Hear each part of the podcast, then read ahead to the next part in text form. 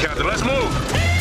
ABC Thursdays. Firefighters, we're family. Station 19 is back for its final and hottest season yet. The subject has explosive chemicals. With fiery romances. You're the love of my life. And Andy is finally in charge. I'm going to be the best damn captain the station has ever seen. Station 19. All new Thursdays, 10 9 Central on ABC and stream on Hulu. This episode is brought to you by Paramount Plus. An unlikely friendship begins in the Paramount Plus original movie Little Wing, starring Brooklyn Prince with Kelly Reilly and Brian Cox. Reeling from her parents' divorce, Caitlin steals a valuable bird to save her home, but instead forms a bond with the owner, leading to a new outlook on life. Little Wing, now streaming exclusively on Paramount Plus. Head to ParamountPlus.com to try it free. Rated PG 13. This episode is brought to you by Bumble. So, you want to find someone you're compatible with, specifically someone who's ready for a serious connection, totally open to having kids in the future, is a tall, rock climbing Libra, and loves rom coms with vegan pizzas on Tuesdays just as much as you do. Bumble knows that you know exactly what's right for you. So, whatever it is you're looking for, Bumble's features can help you find it. Date now on Bumble. It's time for a Bent News update on the imbalanced history of rock and roll. I'm Ray Koob. I'm Marcus Goldman. And Marcus, you know when you need to know. Get bent. The one and only Willie Nelson is 90 years old. And what a party in Los Angeles last week. And it continued for a couple more nights. But they took over. And Keith Richards, to kick things off, says, ready to go, Willie? Like he hasn't been thinking about this for weeks as they've been lining up all the amazing artists who wanted to come and be a little piece of Willie's party at Hollywood Bowl, like Neil Young and Kris Kristofferson, who we were just talking about uh, for our upcoming episode about Janis Joplin. True. You also had back Billy Strings, Bob Weir, Chris Stapleton, who plays some slick, slick guitar, Kacey Musgraves, Margo Price, Norah Jones, whose voice is so beautiful, Rosanne Cash, representing the Cash family, and now Hall of Famer Sheryl Crow. The dog in the house and Tom Jones on the same stage with Warren Haynes and Ziggy Marley. The eclectic blend is a reflection of Willie himself. What a great celebration of a great person, an amazing writer and musician, and still the coolest dude on the planet. Thanks for hanging with us through to 90, man.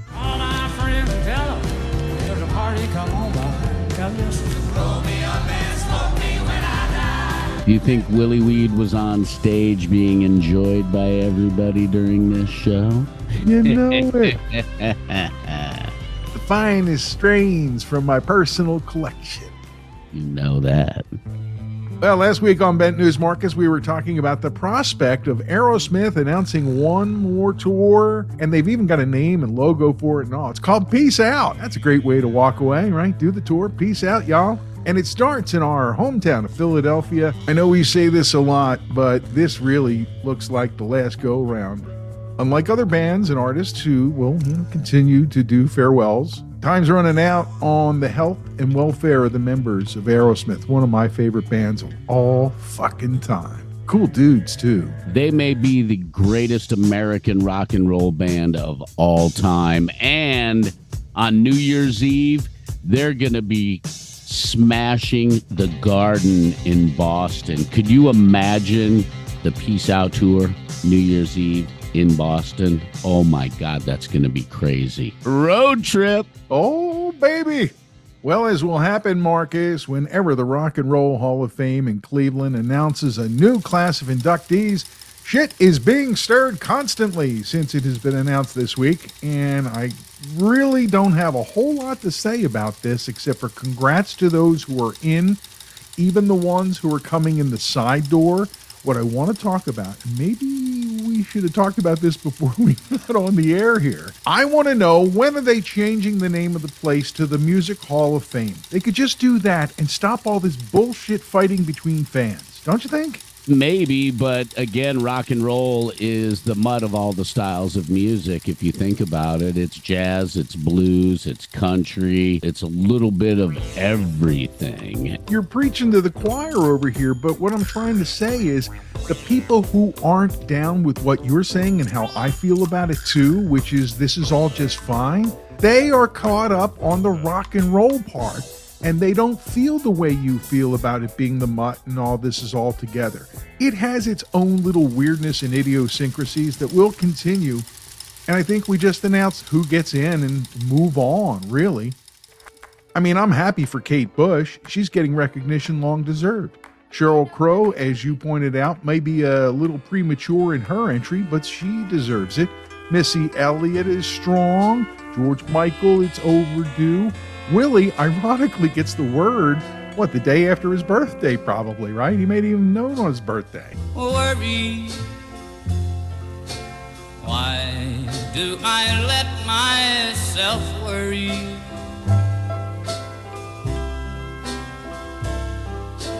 Wondering what in the world did I do?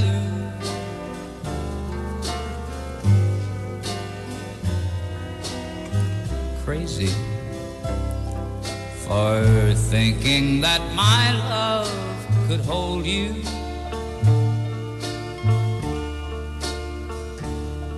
I'm crazy for trying, crazy for crying, and I'm crazy for loving you. Absolutely. And Willie Nelson's been an influence on the direction of rock and roll, just like we said previously. Sure. Rounding out the lineup for this year, Rage Against the Machine. I'm really glad to see them getting in. I thought it would be a few more years. And the Spinners from Philadelphia, a favorite since I was a wee laddie. Big favorite of mine. I have no problem with any of the bands that got in. Some may have gotten in too early, but every one of them is qualified in some way and every one of them represents a high quality of a form of rock and roll. So, congratulations to everybody who got in. I've also become increasingly interested every year in what I call the side door.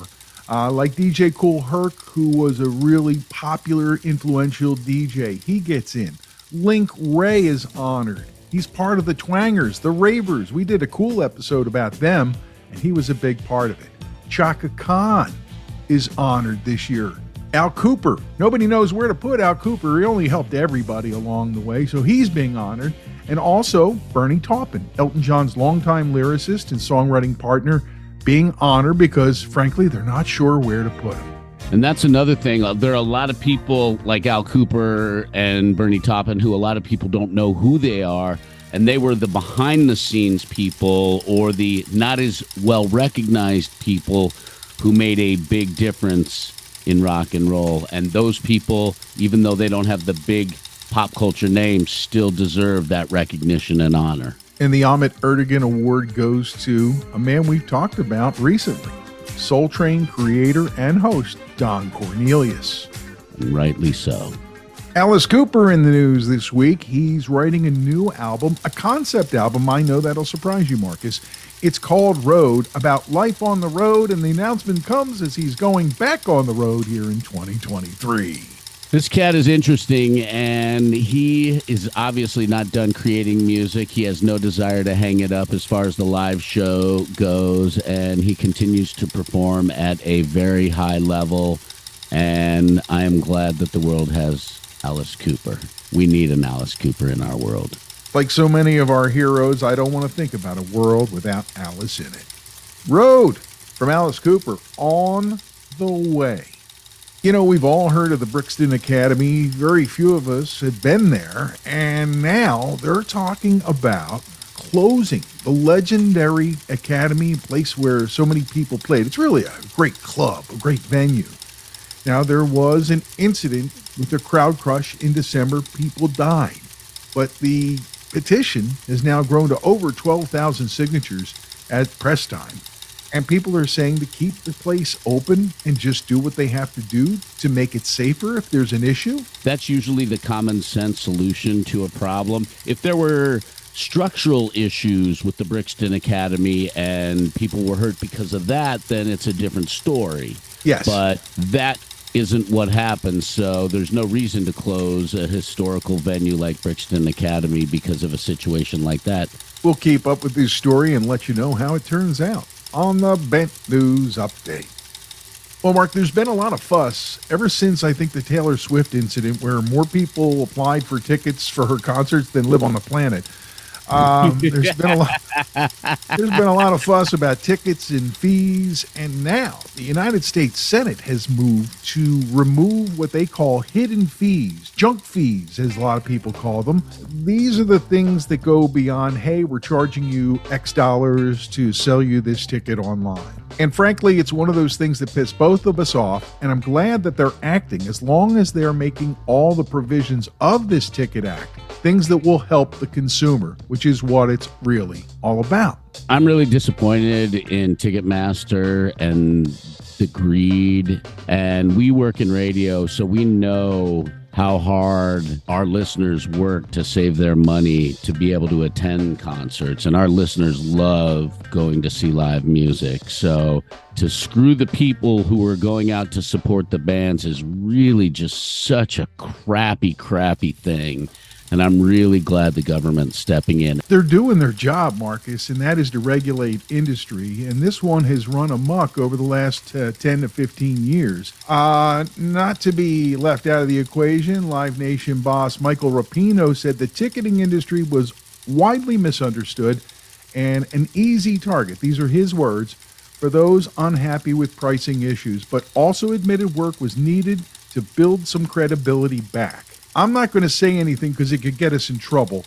When I saw the list of some of the ticket fees that were on some people's bills a couple years ago when I was looking into this first, I was appalled. Fix it and fix it for the fans and for the bands who really need the dollars. Yeah, we didn't even mention earlier how much it screws over the bands, too. Those fees are costing the band's merchandise sales. They're costing them ticket sales because people say, no, I can't afford it with the fees. And then, of course, the merch. It's another area that bands rely on more than ever. A Couple health scares in rock and roll this week. Carl Palmer, in the process of putting together a tribute to Emerson Lake and Palmer, is recovering now from heart surgery. Didn't expect that, didn't see it coming. It happened this week, and the veteran 73 year old has said thanks to everyone at the London hospital where he was cared for and the people who found this problem. And he says he's doing pretty good so far. I'm so glad that this was a quote unquote simpler procedure as far as a health scare goes and something that's a little easier to fix. The other situation with Bonnie Raitt is less clear. It's a medical situation, unspecified. Tour dates have been canceled, including her appearance at Brandi Carlile's Mothership weekend in the middle of May. The statement says Bonnie has a medical situation that requires surgery to address. The doctors say that in order for her to heal properly, they recommend she not perform for a couple of weeks. Unfortunately, this overlaps with four or five tour dates in May. Sounds like whatever it is, Marcus, they caught it in time, and she'll make a full recovery with any luck at all. Bonnie Raitt is special and another one of those musicians the world needs. Bonnie Raitt. Another one of my girlfriends in rock and roll. She's amazing. You know, my buddy Tommy Conwell has been saying for a while now, the 80s are coming back. He says it on stage every time he's on stage with his band, right? It's the I Want My 80s tour with Rick Springfield, who's still looking good.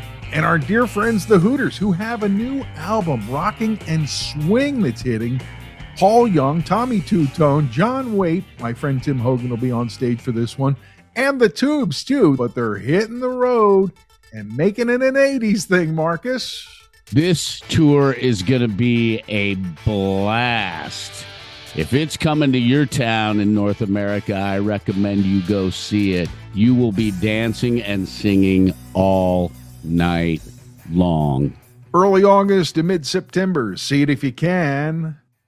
Marcus, the number of people I know who worked with or knew Gordon Lightfoot is pretty high.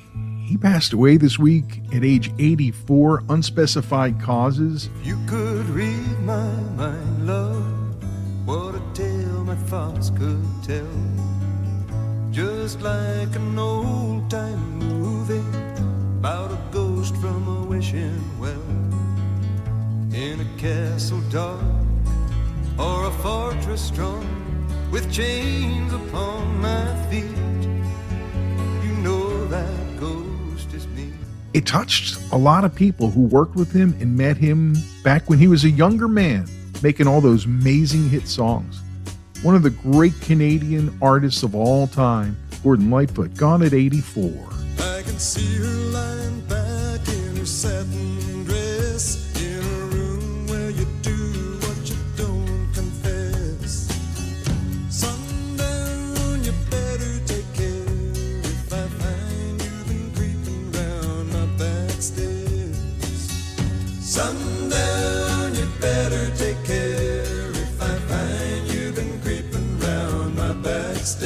His songs are a part of my childhood, just like you. And The Wreck of the Edmund Fitzgerald is one of the greatest songs ever written. Gordon was one of those artists that mom liked when it came on the radio, and you didn't want to turn it off either.